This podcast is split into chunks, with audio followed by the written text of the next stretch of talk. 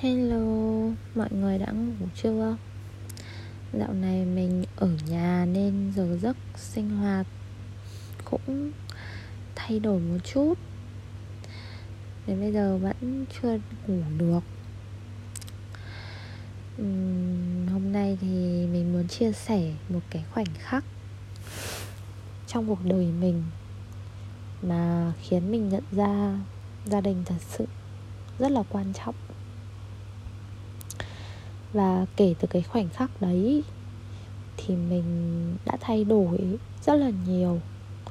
Chưa hẳn là toàn bộ, nhưng mà nó là một cái khoảnh khắc mà khiến mình nhận ra được ai mới thật sự là người yêu thương mình. Và mình nghĩ đấy là một cái thời khắc quan trọng trong cuộc đời của mỗi người. Bởi vì mình thấy một số bạn ấy. Phải cho đến lúc mà bố mẹ già đi rồi. Bố mẹ ốm yếu rồi. Và thời gian thì rất là ngắn rồi. Không còn lại nhiều nữa thì mới bắt đầu nhận ra được cái sự quý giá của gia đình. Mình thì mình rất là may mắn khi mà cuộc sống của mình nó có những cái bài học, nó có những cái khó khăn ngay từ khi còn còn trẻ. Mà bản thân mình cũng là một người nhạy cảm. Khi mà mình nhạy cảm thì mình sẽ dễ dàng để nhận được nhiều những cái bài học hơn. Vì có thể với những cái người khác ấy những cái trải nghiệm như vậy đối với họ, nó không là gì. Nhưng bởi vì khi mà chúng ta nhạy cảm hơn, cái mức độ nhạy cảm cao hơn ấy,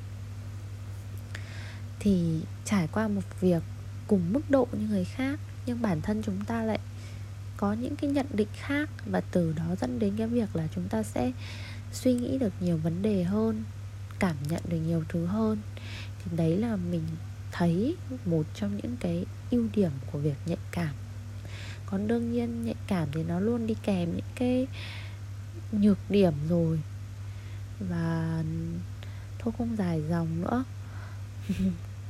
Mình uh, sẽ chia sẻ ngay cái khoảnh khắc đấy cho các bạn. Thời gian cụ thể thì hình như là hồi đầu năm nhất khi mình học đại học năm nhất thì uh, mình uh, chia tay mối tình đầu vào những cái uh, ngay tháng đầu tiên của của cái kỳ học năm nhất thôi. Thì thật sự mà nói đó là một cái trải nghiệm không hề dễ dàng.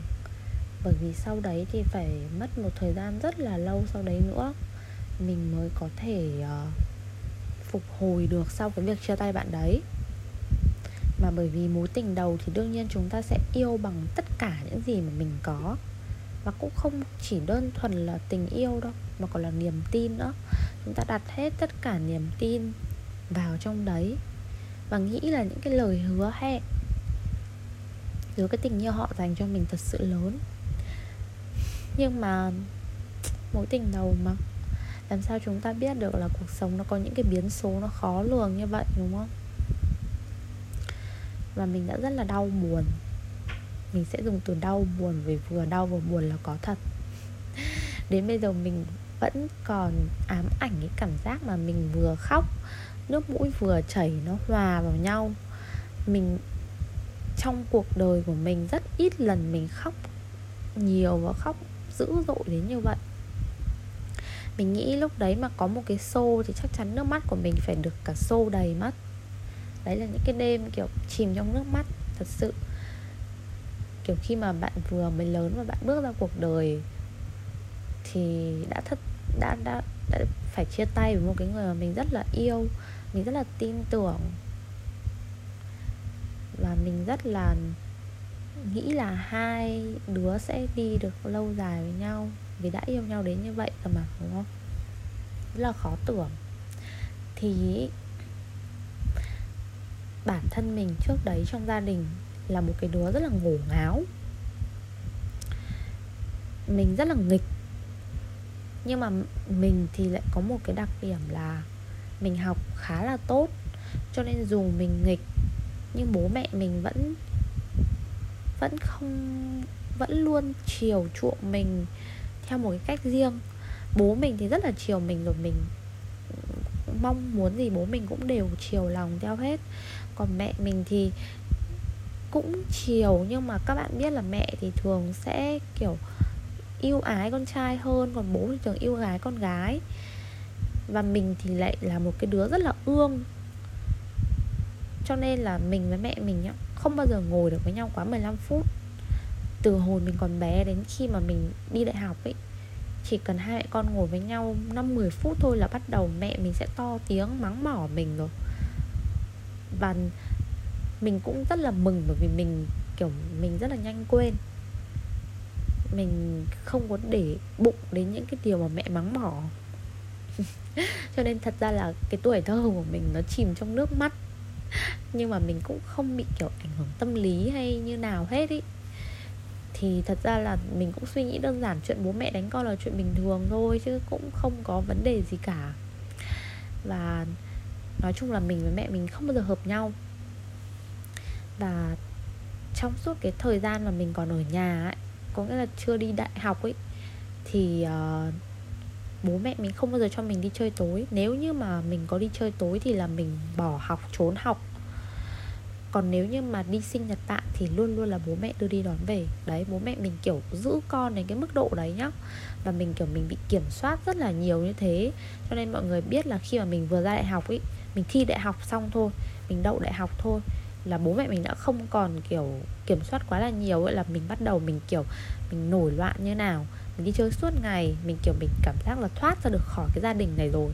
Lúc đấy mình, kiểu, cảm giác là à bây giờ mình thích làm gì thì mình làm rồi. Kiểu hạnh phúc lắm thậm chí là trong cái thời gian mà mới đi học đại học ấy và về nhà rất là thường xuyên bởi vì nhà mình cách Hà Nội cũng không xa thì mình còn không bao giờ mình ăn cơm tối ở nhà với gia đình một bữa nào cả. Cứ khi nào mình về là mình sẽ đi chơi với bạn bè mình và mình chỉ về nhà để mình ngủ thôi. Và kiểu lúc đấy mình lúc đấy thì kiểu mình đi học đại học rồi và mình cũng uh, lớn rồi nên mẹ mình cũng sẽ không mắng mỏ nhiều nhưng mà mối quan hệ giữa hai mẹ con vẫn vẫn không phải là quá là mềm mại quá là có thể ngồi xuống và nói chuyện hay tâm sự với nhau. Mình thì lại là một đứa mà không bao giờ mình tâm sự với gì về kiểu chuyện riêng tư cho bố mẹ hay gia đình biết hết.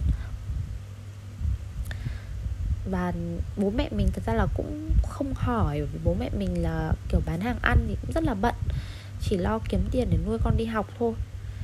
À, cho nên là cái thời điểm mà uh, mình thất tình ý là khoảng tầm vài tháng khi mà sau khi mà mình nhập học. Thì mình ở ngoài Hà Nội mình đi học và mình bắt đầu là buồn mà thất tình ờ, đương nhiên là sẽ tìm đến rượu chè nhậu nhẹt rồi. Và hồi đấy có một cái tật rất là xấu đó là cứ khi mà mình say ý, thì mình sẽ chạy ra đường và mình cứ đi mình không biết là mình đi đâu cả. Phải hai ba lần như vậy rồi. Thì có một hôm mà mình ở nhà bạn mình và mình uống rất là nhiều và xong rồi mình chạy ra đường. Mình cứ đi thôi. Và đến bây giờ mình nghĩ lại là mình cảm thấy là mình kiểu mình có một cái phước rất là lớn ý bởi vì mình vẫn an toàn mình sống được đến bây giờ. Có những cái lần mà mình đi mà nửa đêm ấy mọi người và mình đi từ chùa bọc về tới định công. Có nghĩa là phải đi bộ tới tầm khoảng 3 cây. Cứ đi như vậy mà, và bạn bè mình thì cứ phải đi tìm. Và có một lần thì bạn mình không tìm được mình. Và cứ sợ là mình bị thế này, bị thế kia ấy, thì bạn mình gọi điện cho chị gái, chị họ mình cũng ở ngoài Hà Nội. Và lúc đấy thì mình không đem theo cái gì, nên là bạn bè mình lại càng sợ hơn thì uh, cuối cùng cũng tìm được mình thì lúc đấy mình không biết gì. Và phải đến sáng mai thì mình mới biết là đêm hôm đấy là chị mình cũng đã gọi cho mẹ mình rồi và mẹ mình đã biết toàn bộ cái câu chuyện cái việc việc nhậu nhẹt của mình. Rồi mình bỏ đi rồi mình như thế rồi mà mình mới kỳ đầu của năm nhất nha mọi người. Và trước lúc đấy thì bố mẹ mình rất là giữ mình. Vì sợ mình hư thì ngay kỳ đầu của năm nhất mình đã gây ra một cái chuyện kiểu náo loạn như thế rồi. Thì mình cũng rất là lo lắng, bởi vì mình biết tính mẹ mình là dù chỉ một lỗi nhỏ thôi, nhưng mẹ mình rất là nóng tính nữa. Thì mẹ mình sau ngày hôm đấy mẹ mình với cái lý do là ra đi khám bệnh. Nhưng thật ra là mình cũng biết là ngầm ý là mẹ sẽ ra ở cùng hai ba ngày để kiểm soát lại tình hình. Lúc đấy mình rất là lo lắng. Mình đi học ban ngày thì mình đi học mình đưa mẹ đi khám xong mình đi học. Thì uh, đến cái ngày thứ hai thì hai mẹ con ở với nhau. Thì mình cứ nghĩ là mẹ mình sẽ mắng mình mẹ mình sẽ tra hỏi mình. Mình đã chuẩn bị rất là nhiều thứ để chuẩn bị cho cái sự vụ ngày hôm đấy. Nhưng mà rất là ngạc nhiên mọi người ạ. Mẹ mình không mắng mình một câu nào mẹ mình kiểu tự nhiên hôm đấy nói chuyện với mình vào một cái giọng kiểu trong suốt gọi là 18 19 năm cuộc đời chưa bao giờ hai mẹ con nói chuyện với nhau nhẹ nhàng như thế. Và mẹ mình cũng không hỏi mình là tại sao mình lại làm như thế cả. Mình nghĩ là mẹ mình biết lý do nhưng mẹ mình không hỏi và mẹ mình chắc cũng sợ là gây áp lực cho mình. Và chắc mẹ mình cũng cảm nhận được là mình đã rất là buồn cho nên mình mới như vậy. Thì uh, mẹ mình đi khám xong thì mình và mẹ mình đi ăn, đi uống. Và tuyệt nhiên là trong hai cái ngày hôm đấy thì mẹ mình không trách móc mình một cự, một câu nào. Hai mẹ con chỉ đi chơi, đi mua sắm, đi ăn và rất là vui vẻ với nhau. Đấy là cái lần đầu tiên trong đời mình mà, kiểu, ở với mẹ được lâu như thế và không xảy ra bất cứ một cuộc cãi cọ hay mắng mỏ nào cả. Và sau khi mà mẹ mình về thì kiểu tự nhiên mình mình nằm mình khóc. Bởi vì là mình chợt nhận ra là à gia đình mình đang lo lắng cho mình như này. Còn mình thì lại đang đau buồn, đang ủ rột đang khiến cuộc sống tệ hơn vì một cái người không quan tâm đến mình nữa. Ai mới thực sự là cái người mà quan tâm đến mình đây? Và tại sao mình lại đối xử với bố mẹ mình không quan tâm gia đình mình, còn mình lại đi dành cái tình yêu thương cho một cái người mà đã không còn lưu luyến gì, đã không còn muốn liên quan gì đến mình nữa? Tại sao mình lại, kiểu, rất là ngốc nghếch thế? Thì uh, mình mới uh, mình mới chợt nhận ra là đúng là gia đình là cái nơi mà sẽ luôn mở cửa sẽ luôn sẵn sàng giang tay và yêu thương mình vô điều kiện dù có chuyện gì xảy ra. Và lúc đấy thì kiểu tự nhiên từ cái giây phút đấy tự nhiên từ cái thời điểm đấy thì mình mối quan hệ giữa mình với mẹ mình ấy kiểu nhẹ nhàng hơn rất là nhiều nói chuyện được nhiều hơn. Không còn cáu gắt không còn mắng mỏ mỗi lần mà kiểu có vấn đề gì xảy ra như ngày xưa nữa. Thì đấy là một cái khoảnh khắc mà mình cảm nhận được là tình yêu thương của bố mẹ dành cho mình lớn như thế nào. À, dạo này thì mình có xem bộ phim Hot Pistol Playlist mọi người chắc cũng xem phim đấy đúng không? Có cái khoảnh khắc mà khi mà mẹ chị song hoa chị song hoa biết mẹ chị bị bệnh thì uh, chị đã rất là suy sụp. Mới gần đây thôi thì bố mình cũng uh, cũng phải mổ mắt vì mắt bố mình kiểu một bên không nhìn thấy nữa. Và bây giờ khi mà ở cái thời điểm mình biết tin đấy thì thật ra là mình cũng đã hiểu rất là nhiều về cái cuộc sống này rồi. Mình cũng hiểu là sinh lão bệnh tử, già thì phải ốm, phải đau là chuyện đương nhiên, nên mình cũng chuẩn bị sẵn tâm lý cho những cái vấn đề đấy. Nhưng mà phải nói thật sự là cái cảm giác mà khi biết người thân của mình có bệnh tật đau ốm ý, nó là một cái cảm giác mà không không thể diễn tả được bằng lời. Bởi vì là cái nỗi đau của mình thì mình có thể tự chịu đựng được. Mình cảm nhận được. Còn nỗi đau của những người mà mình yêu thương ấy, thì dù có muốn mình cũng không thể gánh thay họ được.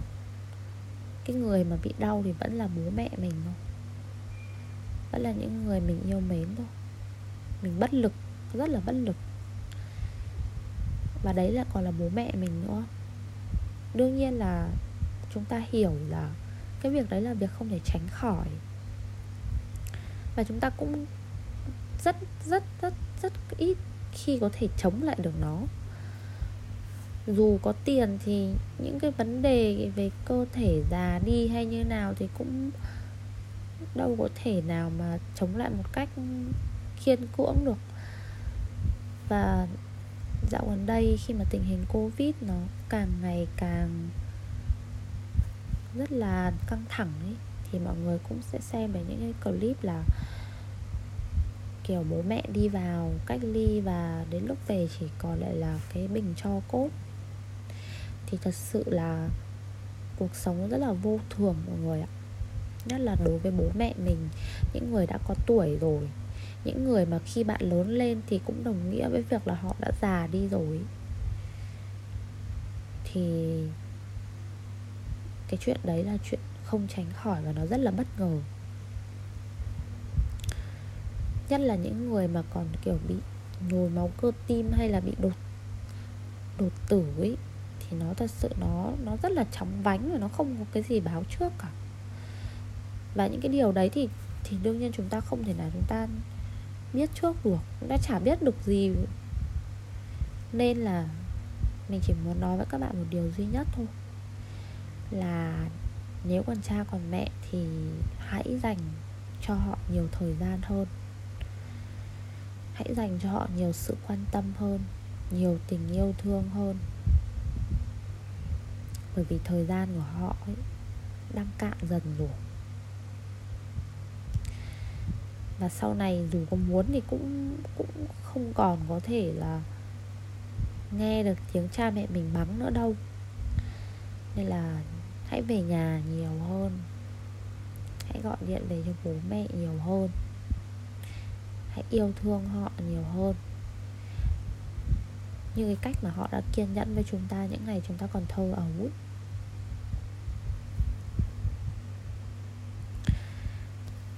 và chúc cho các bạn khỏe mạnh. Gia đình khỏe mạnh. Bình an qua mùa dịch này cảm ơn các bạn đã lắng nghe câu chuyện của mình. Bạn có khoảnh khắc nào cũng giá trị như vậy, cũng giúp bạn nhận ra được tình yêu thương vô bờ bến của gia đình không? Nếu có thì chia sẻ với mình nhé bye bye mọi người.